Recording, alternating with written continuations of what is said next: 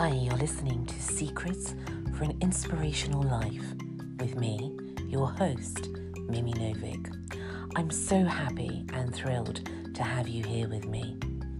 I have created this series for all of us so we can change our world together and live a more holistic and balanced life.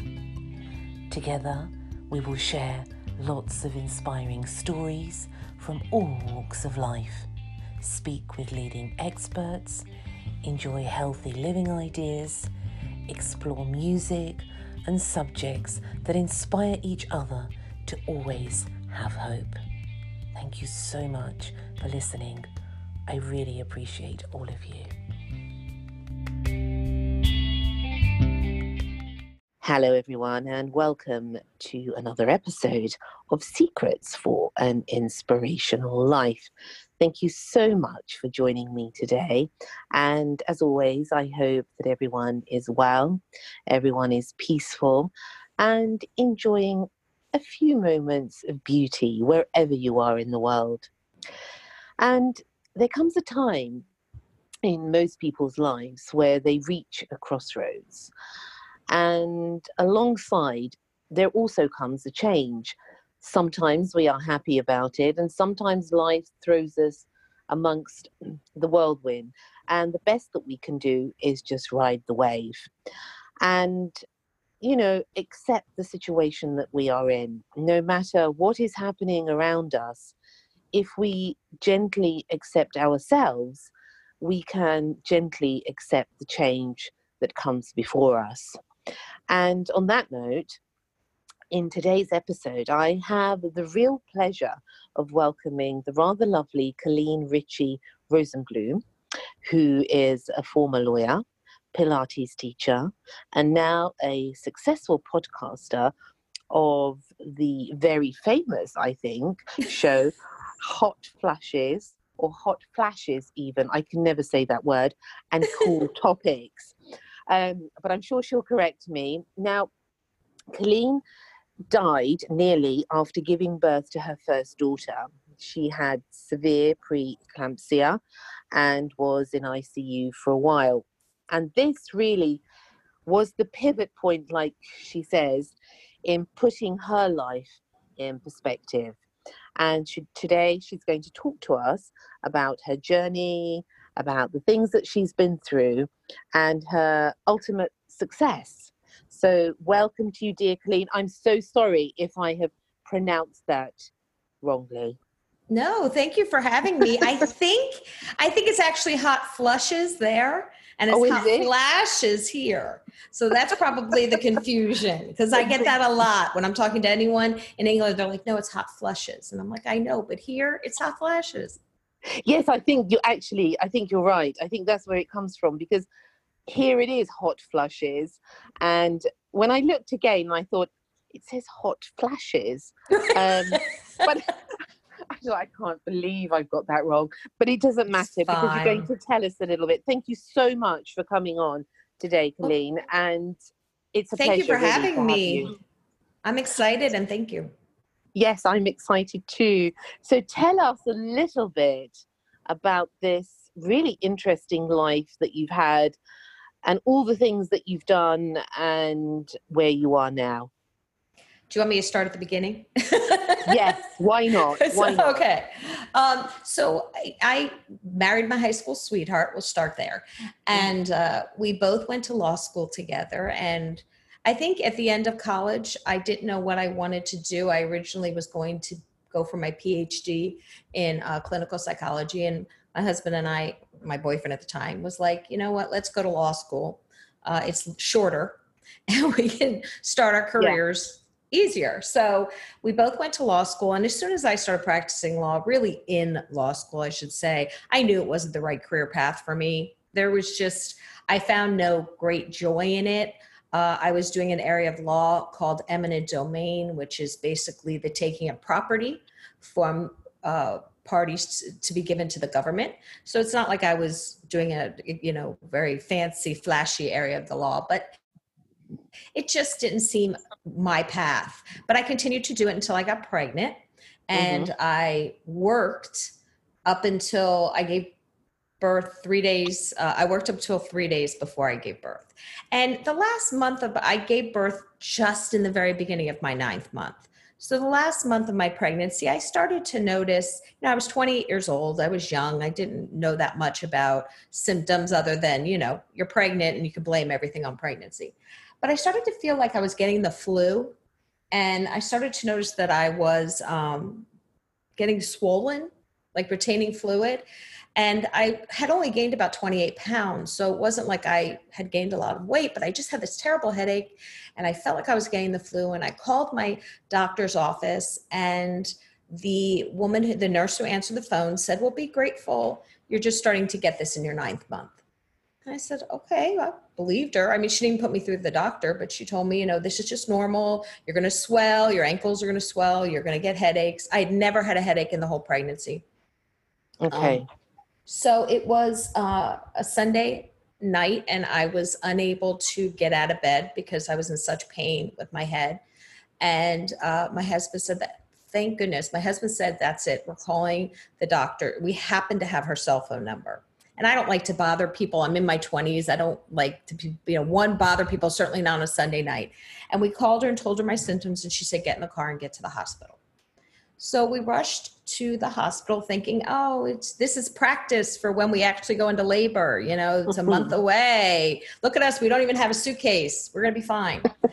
and we get there, and all of a sudden, it was just like things were happening so fast.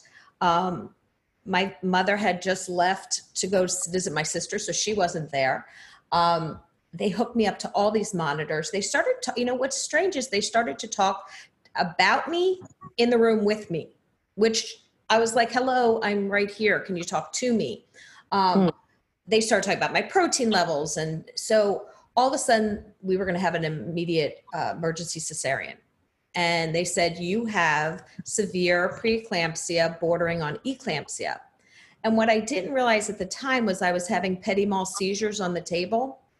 So I was actually seizing. Oh my goodness. And there's my poor husband he has no clue what's going on. He's just all he kept saying was everything's going to be okay. We're going to be okay. We're going to be okay. And I was like, yeah, you're going to be fine. I'm on the table. Like I don't know if I'm going to be fine. So they said we need to get the baby out. Your blood pressure, I think it was 156 over 129 at the time. Oh my um, goodness. We need to get the baby out. So then I was worried. At the time I didn't know I was having a daughter, but then I was worried about the baby. So mm-hmm. my my kidneys started failing and they needed to rush me. Yeah, they needed to rush me into emergency. So as they were rushing to get me into surgery, my husband happened to go outside. I don't know if he had to, you know, just go outside for a minute and he overheard the nurses. They didn't know he was standing there and they said, "We don't think she's going to make it through the night." So there's my poor husband having no clue what's going on and he hears that I could die like they didn't think I was going to make it. So he comes back in and he's the mantra, we're going to be okay. We're going to be okay. And I was like, I knew something was wrong because the look on his face, he had no blood in, you know, in his face or anything. Mm-hmm. But I, I was a little busy at the time, so I didn't really ask too much. Um, so they took my daughter out. Thank God she was fine. Um, because, you know, four weeks early, she was screaming, so I knew her lungs were okay. But for some yeah. reason, I she was fine, but I was not kicking back from this. So I had turned jaundice. My kidneys started to fail uh, I was put in ICU, and I remember um, just not feeling right. It was almost like I was drifting. Mm. That's the only way I can describe it when people ask me what it felt like. It felt like I was just drifting away from things. And, floating away from where you right, were. exactly. Mm. I remember mm. I remember reading a book when I was very young. Um, and the person was passing away at the end and they said it was like they were in a boat and they were just drifting away on the boat and that's how i liken it like I just felt like I was drifting away. Um, and I started, ha- what I didn't know is I was hemorrhaging. So the doctor said, listen, I can put you back, I can bring you back into surgery, but I don't know if you're going to make it through the surgery. We can do this here and you have a, you know, a better shot. So I was like, all right. So they luckily stopped me from hemorrhaging, but it took about three days to get my blood pressure down. Um, my daughter, thank goodness, was okay. She's 24 now. So it was back in a time where she was allowed to stay at the hospital while I was there. I was in um, the ICU for about three or four days, and I was at the hospital for a week. Um, it took them about four days to get my blood pressure back to some semblance of normal, normalcy. It ended up I had had fluid on the brain, which was causing the terrible headaches. Uh, I had to see a nephrologist for a year because my kidneys had to start functioning properly again. Um, and all this. And this happened in, in such a short period of time. Oh, I mean, we were laughing on the way to the hospital. Oh, what is it going to be like when we're actually in labor? Having no, I mean, we're 28 years old. We didn't even know anything. I mean, we were kids. And um, yeah, so it was kind of like you grew up really fast. And, uh, you know, you're trying to be joyful because you have this baby. And I didn't have the energy or the oomph to really like appreciate that time. So it was a scary, scary time. I feel really bad for any woman who goes through this. It was the kind of thing where we had said uh, to the doctor, you know, we obviously were upset that it happened at all because it was misdiagnosed. Had the nurse told me to come in, none of this would have happened. Like they would have caught it, they would have taken me to the hospital, put me on bed rest, and they could have prevented most of it, if not delivered me early. So I hadn't gone through all that. Um, so that was frustrating. But thank goodness, about within a year, I was okay, and I, I ended up because I was a lawyer. You would think I'd know about preeclampsia, but I hadn't. I had never heard of it. Mm. Um, that it usually only happens in the first pregnancy. So it's just a fluke. There's no rhyme or reason, but it just happens. So, you know, luckily, I managed to bring my daughter home in a week. But at that point, it put a lot of things in perspective for me because I could have not come home from the hospital. Yeah. And so things like, was I going to practice law? What was I going to, none of that stuff really was as gripping a decision for me as it was before. Mm-hmm. So. And would you say that that was the turning point in your life, one of the turning points in your life to change your life? Definitely one of them. Definitely one. Um, I don't think I put as much of a significance. I was very driven. I was very uh, much a perfectionist. I hated feeling like I let anybody down. I still don't enjoy that feeling, but um, I think it just kind of put things in perspective as far as what was important. And my husband and my daughter, and then my future daughter, that's what was important. Everything else, it was, it was just, it was going to be okay. We'd figure that out. And how did your life, Colleen, change from that moment onwards? I really felt, you know, there are a lot of people that say, Oh, I found my passion doing this, I found my passion doing that. I definitely didn't find my passion practicing law. I did, however, find my passion in being a mom. Like when I saw my daughter and then my subsequent daughter, I knew that was the reason I was here, like to bring these two people into the world. I just knew it. So I really wanted oh, to. Oh, that's so beautiful. I, I what did. A beautiful I thing. Wow. Thank you. It just was. I, I just knew. It. And I always said, how do you know you're in the right career? How do you know you're this is? And I just knew it. I, it was like, okay, I, these these people. I made people, and this is my purpose. So I stayed home with both of them because I really wanted to enjoy every second. When they started school full time and they didn't quite need me as much, I said, well, I don't want to go back to the practice of law, and I didn't want to do something that made me unhappy, but also I didn't want them to see me do something that made me unhappy because they're watching everything you do. Your children see mm, everything you true. do. Very true. You know? So I was like, you know what? I, I'm a couch potato. I don't know what I want to do, but I know I want to get myself moving. So I started, I signed up for a Pilates class. I was like, I'll try, you know, there's a new studio, I'll try. And I fell in love with it. I fell in love with the mentality of it, the fact that it was a head to toe workout in an hour and i think i really liked that i was taking time for myself that this was just a time for me for this hour so i decided i was going to study it because i'm geeky that way and i can't do anything halfway if i'm going to do something that must be the lawyer that must be the lawyer exactly it, it, it 100% mm. i love research that is my mm. passion and it's followed me through the law pilates and now podcaster but so I went to school for it. And I, I often say it was harder than law school because I didn't have a husband, two kids, a mortgage, uh, life, but all that other stuff that I had to deal with in law school. Like none of that was an issue. Now I had to juggle all of these things. So it took about a year to get certified. And I started teaching and I loved it.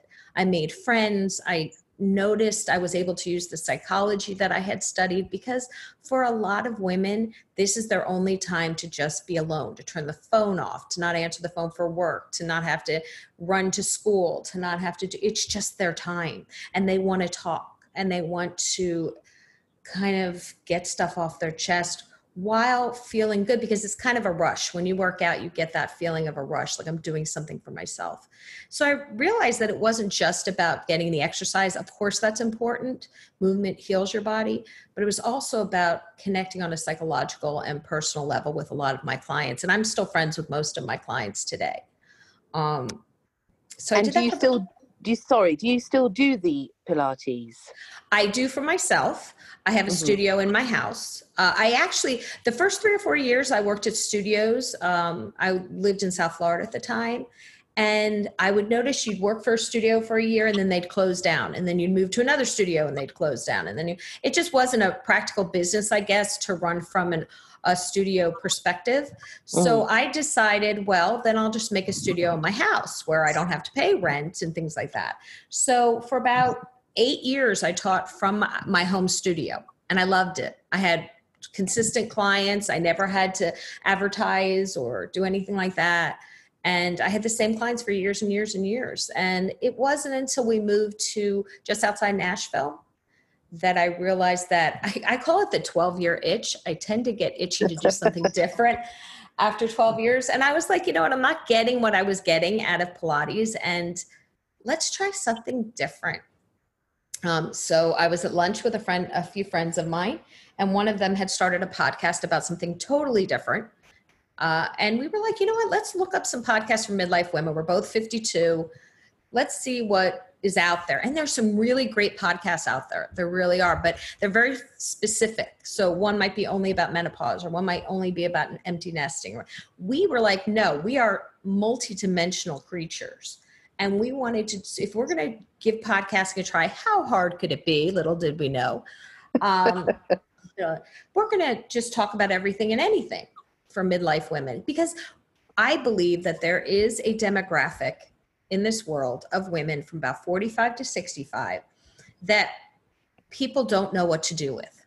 Um, it's the early generation Xers that we have, we're now living a lot longer and people just don't know where to put us, you know? Um, in what so, way? In what way, Colleen? Well, you know, we're, we're sandwiched between the baby boomers who fought for the rights of women and who are a very large demographic of the world. And then behind us are um, the um, I just um, I just forgot their names. The it'll come to me brain fog, menopause. Um, the millennials. Thank you. I couldn't think of that.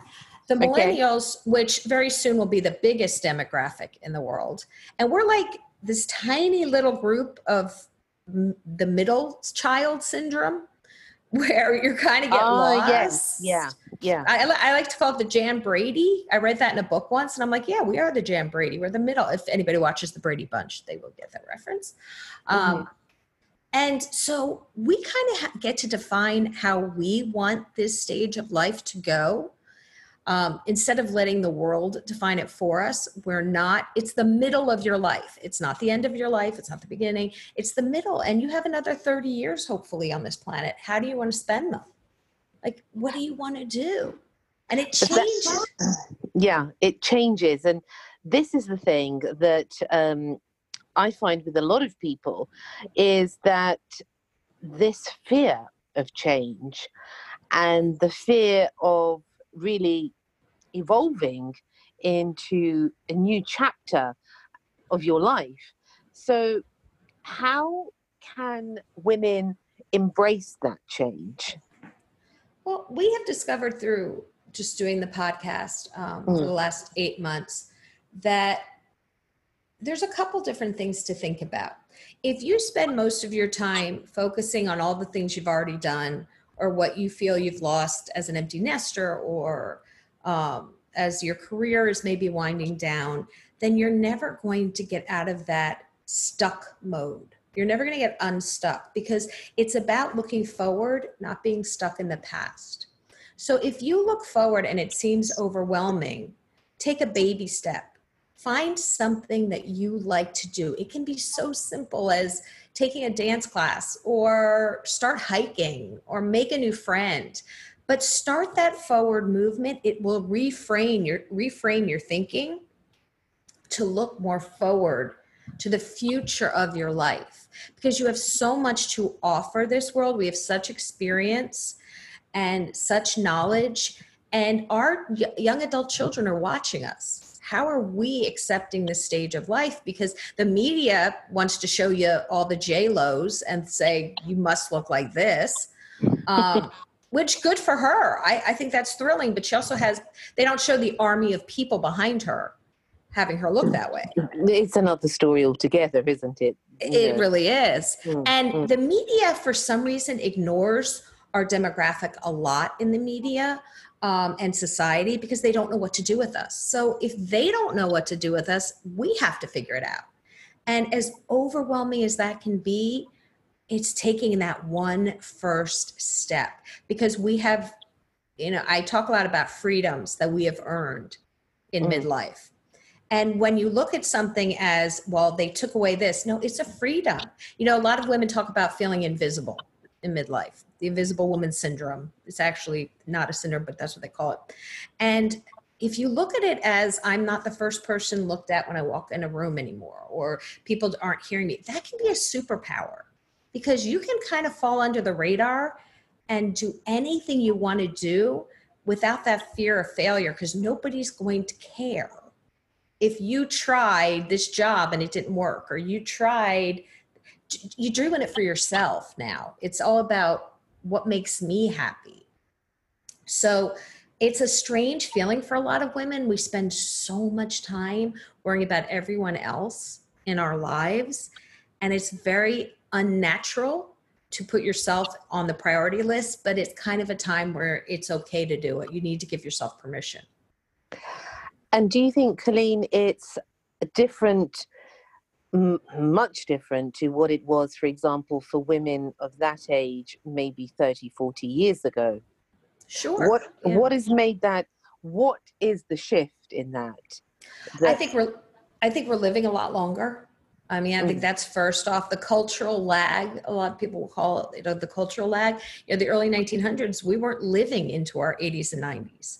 So it wasn't really an issue. We were kind of on that. People think of it as like the downward hill, like you reach your peak at 45 and it's just downhill. But now we're living longer and better lives, more importantly, a healthy lifespan. So, what are you going to do with that time? You didn't have that time before, you know. Um, well, now you have to kind of blaze a trail to what you're going to do. And it doesn't have to be huge things. You know, when you're in your 20s, you want to change the world, and that's wonderful. And you can do that if that's what you want to do. But if you just want to change one thing, or you want to start a garden, or you want to just go on traveling, oh, traveling is great as an empty nester, not now because of coronavirus, but mm. before that, traveling was great, adventures. And I had a friend of mine who said, well, when I was about to be an empty nester, I'll give you a piece of advice have something to look forward to. And I took her to heart, and we planned on moving from Florida to Nashville. We were blessed to have my husband's career be a lot, you know, accommodating for him to do so. But we took a leap of faith. We knew no one here. We had no idea what we were going to do. We took we figured worst case scenario we go back to Florida. And it was a great decision. So I thank her for that piece of advice because I took it and it worked out well. Now, your podcast, tell us a little bit about that, Colleen, because this, I, I've looked um, at quite a few episodes and you have such um, interesting people on there with such good advice. What made you start a podcast? What actually gave you that inspiration to again do another chapter in your life that was completely different. How did you find the courage to do that? Well, I think my prior experience as a lawyer and then as a Pilates instructor really helped me because the psychology of talking to people and kind of finding what makes them tick. I did a lot of that, believe it or not, as a Pilates instructor. And my research skills come from my law degree. So those combined made me kind of say, okay, this is an area where I feel like I'm being underappreciated in this demographic. I bet you a lot of other women do as well. And like I said before, I had looked at some podcasts that were I was so happy to listen to, but I wanted more. I wanted different. Like for example, last uh, two weeks ago we did an uh, episode on the increase of domestic violence during COVID. Then last week we did gut health for women in midlife, which is a huge issue. We have so many women have digestive problems. This week we're doing sleep and sleep problems and how to help them. And then we might do a menopause episode. I have a woman coming on that uh, does the death dialogues. So we try to cover things. I kind of go like, what what do I want to know about? And then I take that and say, okay, let me learn as much as I can from as many people as I can to find a great conversation. Because sometimes my co host Bridget and I will just have a conversation between the two of us. And sometimes we'll bring experts on. If we don't know the answer to something, because we don't claim to be experts, um, mm. we will find someone who does. And do you think that's what makes it unique in that sense and adds to the success of it? Is that you bring this experience of your own life and what you've been through, you know, married together with experts. Absolutely. I, I hope that is. It seems to resonate.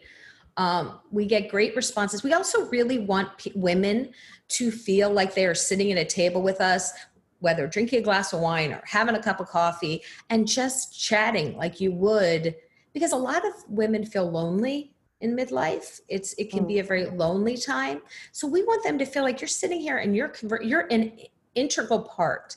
So we're always saying you know we have a facebook group with really uh, there's over 500 members. We have a really engaged group of great women. Um, i'm always saying to them what do you want to hear? Tell us what you want to know about because that's what i'm going to bring to you. Um, i'm always i love to ask questions. I just love finding out information and and i think there's so we are so like i said before multidimensional. This because we have we come with life experience. We come with you know some women chose to have children some women didn't. Some women chose to have huge careers some women were more into becoming an artist or humanities. Why? Like i want to know why women how they tick what they're doing in midlife to make it their best life and my partner is very similar in that respect. So we we're very different. She's from kentucky. I'm originally from new jersey. So we have very different accents. But um, i love so your people, accent i have to say. Oh thank i love yours actually. See i never think i have one. Um, oh, you do, you do. That's and so it's funny. lovely, actually. It's lovely. Thank you. But, you know, I just, and I have to say, we have learned so much doing this show. We have met amazing women doing amazing things. We made so many friends along the way. Uh, there's just a great group of women who are midlifers who are looking for connection, that are looking to feel like they're part of something. And that is such a lovely thing, you know, to be able to feel part of something bigger because it gives us a sort of um, how can I say, it gives courage, doesn't it, to be part of a group that you feel that you belong to and that you don't feel for- forgotten. Because I know a lot of my clients that I have that are in the menopause or approaching the menopause are really, really, one of the things I wanted to ask you is they are very, very afraid mm-hmm. and they lose their confidence and they feel suddenly they feel they can't do things but it isn't it isn't really that primarily. It is really a mindset. They feel that they shouldn't be doing it or they're too old to be doing it. But how how do you get over that? I mean how can women get over that you know that total fear that i see in in women of somehow losing their youth as well which is a big thing Right. There's so many there's so many layers in that. Um, I would start by saying for a lot of women, menopause is I like to call it puberty in reverse So you're going through a lot. It's true. You're going through it's a, a lot good, of hormonal. It's a, it's a good analogy, actually. Yes. It's puberty. You're going through so many hormonal changes, and it does play with your mind, and it does cause anxiety and depression. And there are a lot of doctors out there that use the term just. It's just perimenopause. It's just menopause.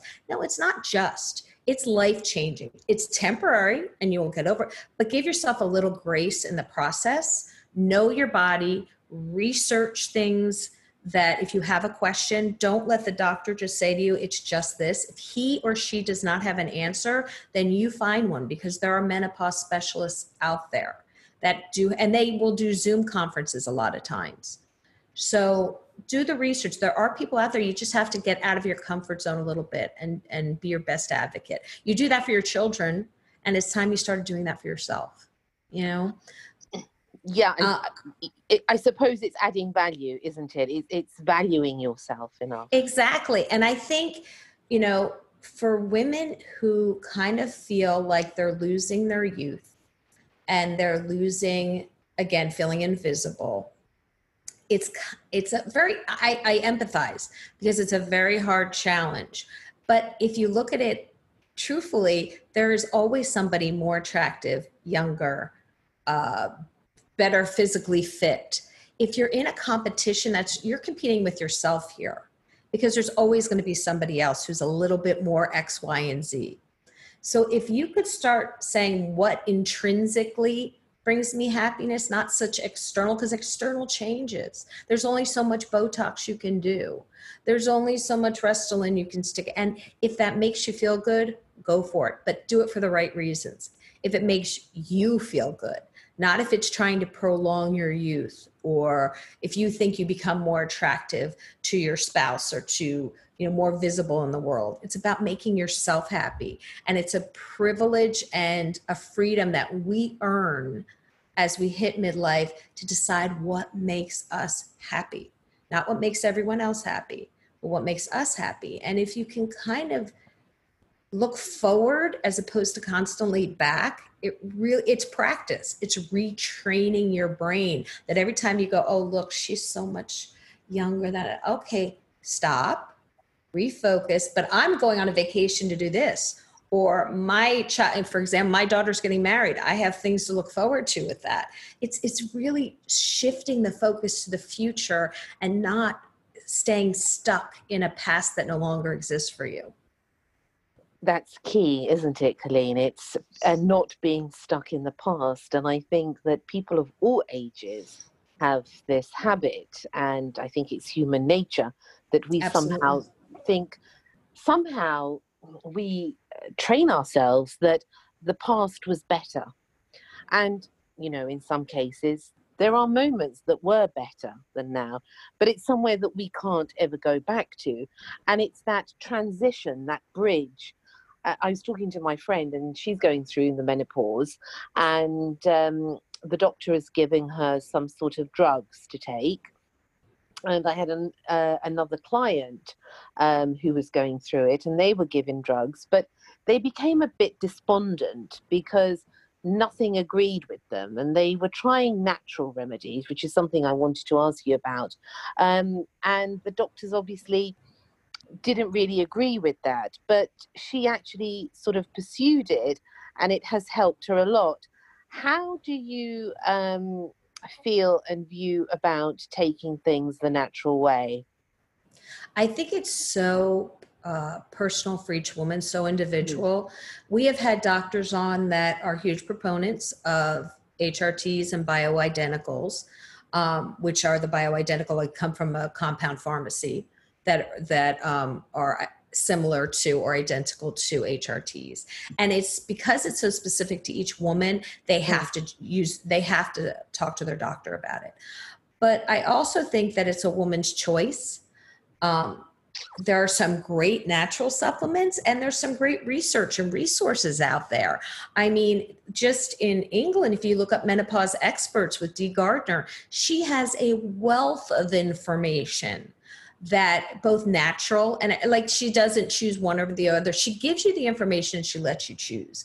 One of the freedoms that we have in our 40s and 50s is we're kind of we kind of know ourselves better and we know what works for us. So if you're decide to take hrts and it takes a while to balance them out my co-host is on hrts bioidentical. She loves them um, I haven't, I'm in perimenopause and I haven't reached the stage where I feel like it's necessary. I do take natural supplements.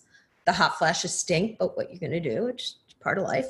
Um, it's part of life, indeed. It's, it, it's yeah. I yeah. mean, it stinks. It's not certainly not something I look forward to. Night sweats are not fun, but there are things out there so many things out there that can help with individual things and we often say on the show like we'll do an episode of menopause clothing that helps with night sweats and body temperature regulation or we'll do a sleep issue to talk about you know melatonin and some other natural things ashwagandha for anxiety.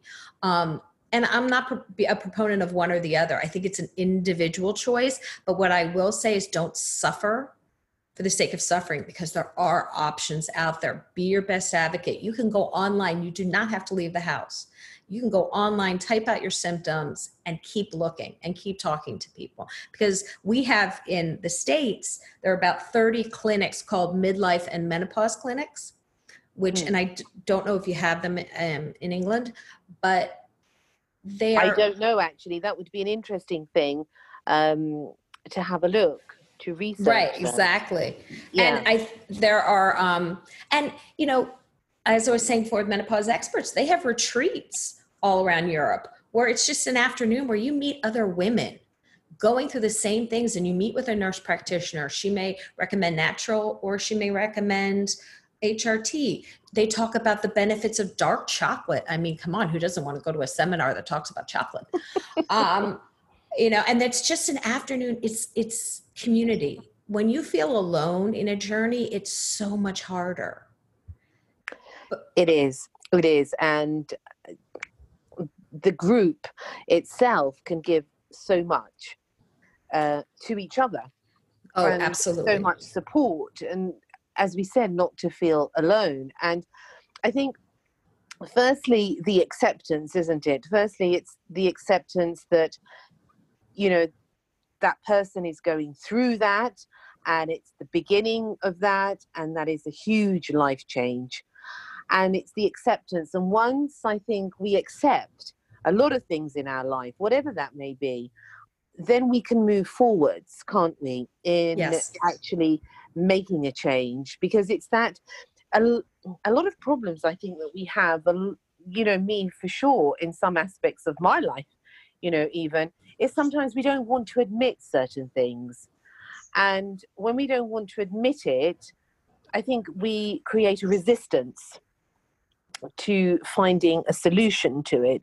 So I think the first step is to find somebody maybe that you can talk to, like you said, and that there is always help out there, isn't there? It's not that someone is alone on this journey. There are people out there who are specially trained to help. Absolutely. And I think you made two good points there. Number one, with help, I mean, you could go on, there's Facebook groups for menopause and perimenopause and they'll talk about your symptoms and they'll give you they're just you know it's just regular women going through the same thing and the second thing that you said is acceptance because mm. you you can't move on from something until you accept that it's happening and that's a hard thing to do with anything that's happening in life but with menopause as difficult as it is to accept that that chapter of your life is ending I mean, most women in our 50s don't want to have more kids. So it's not the, you know, oh, now I can't have any more. Well, the question is, did you really want to have any more? You know, that's, but it's kind of saying, okay, now I get to travel easier. Now I'm not going to have PMS anymore. This is a temporary journey. Granted, it can last for years, but there is an end of that. And you have to accept that, okay, that part of my life, just like before I went, before I started my cycles, this is now after I have my cycles. And there's still a lot of years left. And you don't have to worry about packing things and your your cycles and are you going to get pregnant? I mean, all that stuff is now no longer a concern. but it's really hard when you are so focused on what you're missing out on what you're losing and not look at what you're gaining and that is all i don't say that to say that's an easy thing to do that is practice and making a choice every day to say i am grateful that i don't have my period anymore or i'm i can't say that yet but i'm getting there um, yeah. and then you reach a point where you're just jealous of all the people who are actually postmenopausal you're like, come on, you don't have a hot flash anymore. it's like you have to find the humor in it. You have oh, to. Absolutely. You have to find humor in anything in life. I, I think if we find the humor in something, then you really in, in a way you find the realization of that subject whatever it is and it's it, it's a burden that's lifted from you. Yeah. Absolutely. doesn't have to be a burden does it? No and and like i said i don't i don't ever want someone to feel like i'm belittling their feelings. Everyone is entitled to their own perspectives. I only say that there are ways to help you. You don't have to feel this way if you don't want to. Um, that you can there are options out there to show the benefits of this middle age because it's it's middle. It's not the end it's the middle. And it's just find the joy of one thing in your day you know? Even if it's your children or if it's your dog or anything you know there is yeah something, whatever it is. there's something in your life to be grateful for today. And if you can keep making that choice it will change the way you think about your life. It may be a slow process but it will change it. And it's one day at a time. Yes very much so. Because we don't know really what the future holds. So we have to embrace this moment now and build on this moment and make the best that we can build on now. Now, how hmm. do you keep so passionate about all of this, Colleen? I mean, how do you do it? What I gives think, you that effervescence for life? I think part of my journey is just to feel passionate about something. When I feel passionate and when I feel like I'm making a difference in one person, it fills me up. It fills my tank up, so to speak.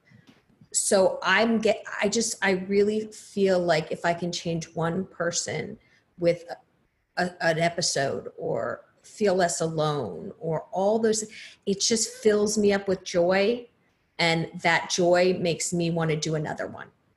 Um, and i've been so blessed to meet so many amazing women because it's just about community isn't it? At the end of the day it's about your family it's about your community. What can you do to help other people? Um, and i just find such fulfillment in that that i you know i've screwed up a lot and i've made a lot of mistakes in my life but i hope that I learn from them and I don't get stuck in them. You know. That that's what's important is that we let the mistakes go and look at it as a learning curve, as a process of life that we've just got to brush our knees, get up again and keep moving. Right, exactly. And and our children are watching. They may be young adults, but they're watching us and how I want my daughters to, I don't want them to be going through menopause and having no clue. I've spoken to so many women who have never even heard the term perimenopause. That's not. It's, yeah, it's not. It's not a common thing. So explain. Yeah. There are three stages. Yes, there's three stages. There's perimenopause, mm. menopause, and postmenopause. Now, most women think I'm going through menopause. In actuality, menopause is one day in your life that's the anniversary of 12 months of no cycles. Everything that happens leading up to that, and it could be 10 years plus, is perimenopause. And everything that happens after that day is postmenopause. And there are symptoms for postmenopause as well. They're not this, you know, necessarily the same or as significant, but you can attribute some of them to postmenopause. So most women are stuck in the perimenopause stage and you know there are a lucky few percentage that have no symptoms. The vast majority have mm. a range of symptoms and one of the things that I find fascinating is that the mental aspects, the anxiety and depression are not attributed to perimenopause. It's it's you know the the typical hot flashes, insomnia, night sweats, you know, weight. And when does that happen? That happens before the menopause. All of that happens before, and it's different for every woman. But a spike in anxiety is a very common um, symptom of perimenopause, and most women don't know that. You know, at the time that I start, I started perimenopause about 45. I'm now 52 and still in it. I didn't realize because at the time at 45, my father was in hospice, my daughter was ill with an eating disorder. I did not factor an exacerbation of my anxiety for perimenopause. I didn't think of the hot flat, I wasn't, I didn't have time to think about that stuff. But as I look back in retrospect, it was worse because I was having all these perimenopausal symptoms and the weight gain. It's a hard, that's a hard thing for a lot of women to accept. We call it the midlife middle. Um, but your hormones that? change. What's it's you about? you start gaining weight in your stomach. And it's you know it, it's a response to your hormone levels changing loss of muscle mass. Um, there's several factors in it but for some reason women start to gain weight in their stomachs. And it's very hard for a lot of women to accept that because their normal diet their normal exercise program may not be working as well anymore. So you have to change it up a little bit. Um, so many things i mean there's like and there's a great uh, group called know your menopause campaign out of england with claire shepard and it was three women who met on twitter who decided that they wanted in every gp's office as well as public forums a poster that said do you have these symptoms? You could be this is menopause. And it's actually perimenopause but know your menopause. You know to be able to sit in a doctor's office and look at that poster and say wait a second that's me they want to. yeah it's education because i know a lot of people also that are uneducated in that. And that's purely i think not because they can't research it you know obviously you can research anything if you put your mind to it. But i think if it was made available like that more people would feel more comfortable about approaching that subject. Absolutely. It's taking the stigma away yes. from talking about you know Mm. menstrual cycles and perimenopause it's just for some reason it's still taboo for, and and a lot of women pr- project that taboo because like you said it makes them feel like they're aging. Okay now all of a sudden i'm going to be older and i'm not i'm going to lose estrogen and progesterone and what am i going to do? Yeah, and I think that would take the stigma because the more that people become aware of it, it is easier somehow. You know, like a lot of campaigns, we've had so many campaigns where even awareness, raising awareness of something, whether that be of mental illness or whatever it be, you again don't feel alone. You feel that you can actually speak up and it's then that you can transition into this phase of being where you can ask for help and become aware of what is happening with the body as opposed to being fearful. Absolutely and and suffering in silence. But yeah and sometimes it's just hearing someone say let's talk about this. Um, it's okay to feel this way. I spoke to someone who was telling me the story of a woman who quit her job while she was going through menopause because it was embarrassing because she was having such heavy cycles and you know if Yeah. someone had just said to her you're going to be okay this is okay like if she was able to go to her hr and talk about it but it's still so taboo so if someone Yeah. can listen to one of our episodes and say oh that's me and and here's what i can do like i'm not alone in this i'm not going through this journey alone because we really aren't um that's a great thing i think that's it's our purpose. fabulous yeah i think it's fabulous i think it's wonderful colleen what you're offering because it is really uh, such a needed thing out there and you are giving people hope and information and peace of mind. So just tell um, the listeners where they can find about you about your podcast. Where can where can they have a look Well, we have weekly episodes every Wednesday, and they are on all podcast platforms. So it's Hot Flashes and Cool Topics. Um, I've noticed a lot of women in our age range are afraid of podcasts or can't find them.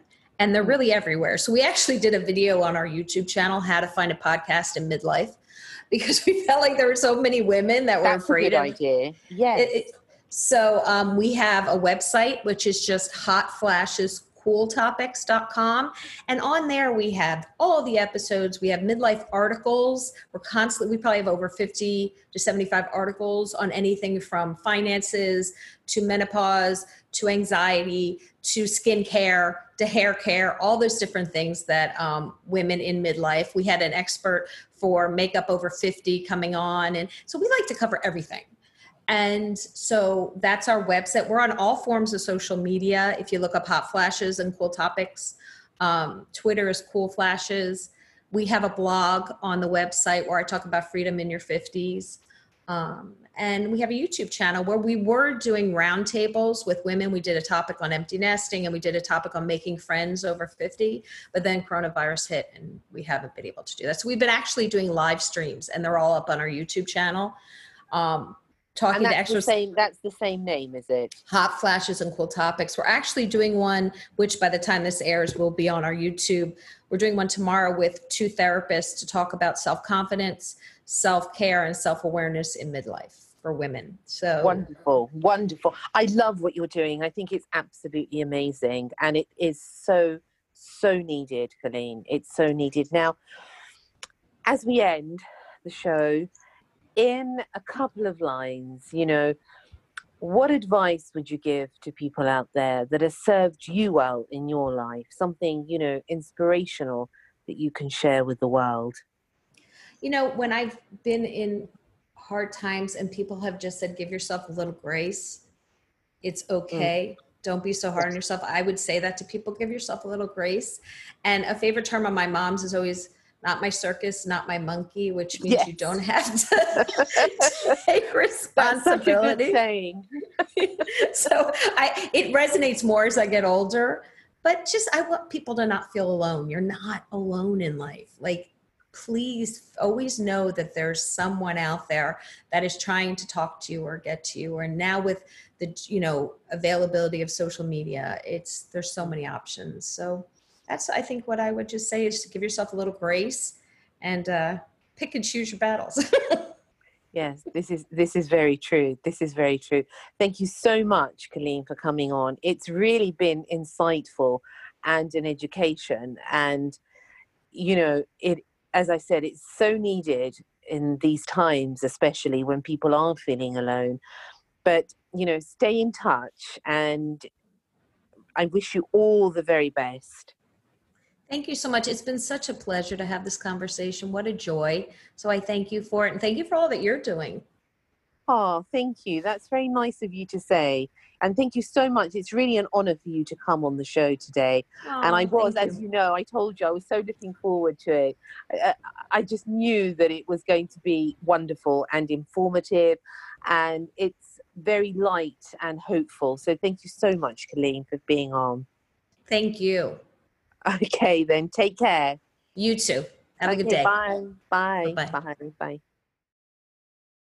Colleen Rosenblum. What a fascinating subject, and um, what a really, really lovely thing to do to help so many women out there who are struggling eh, with that phase of their life. So it's good to know that there are places and people who are really a source and a fountain of knowledge. Thank you so much for joining me today. I hope to see you in the next episode. Take care and look after yourselves. Lots of love. Thank you for listening to Secrets for an Inspirational Life, brought to you by your host, Mimi Novik. Please remember to subscribe to the podcast and see you in the next episode. For more information about Mimi Novik and her books, music, and inspirational work, take a look at her website www.miminovik.co.uk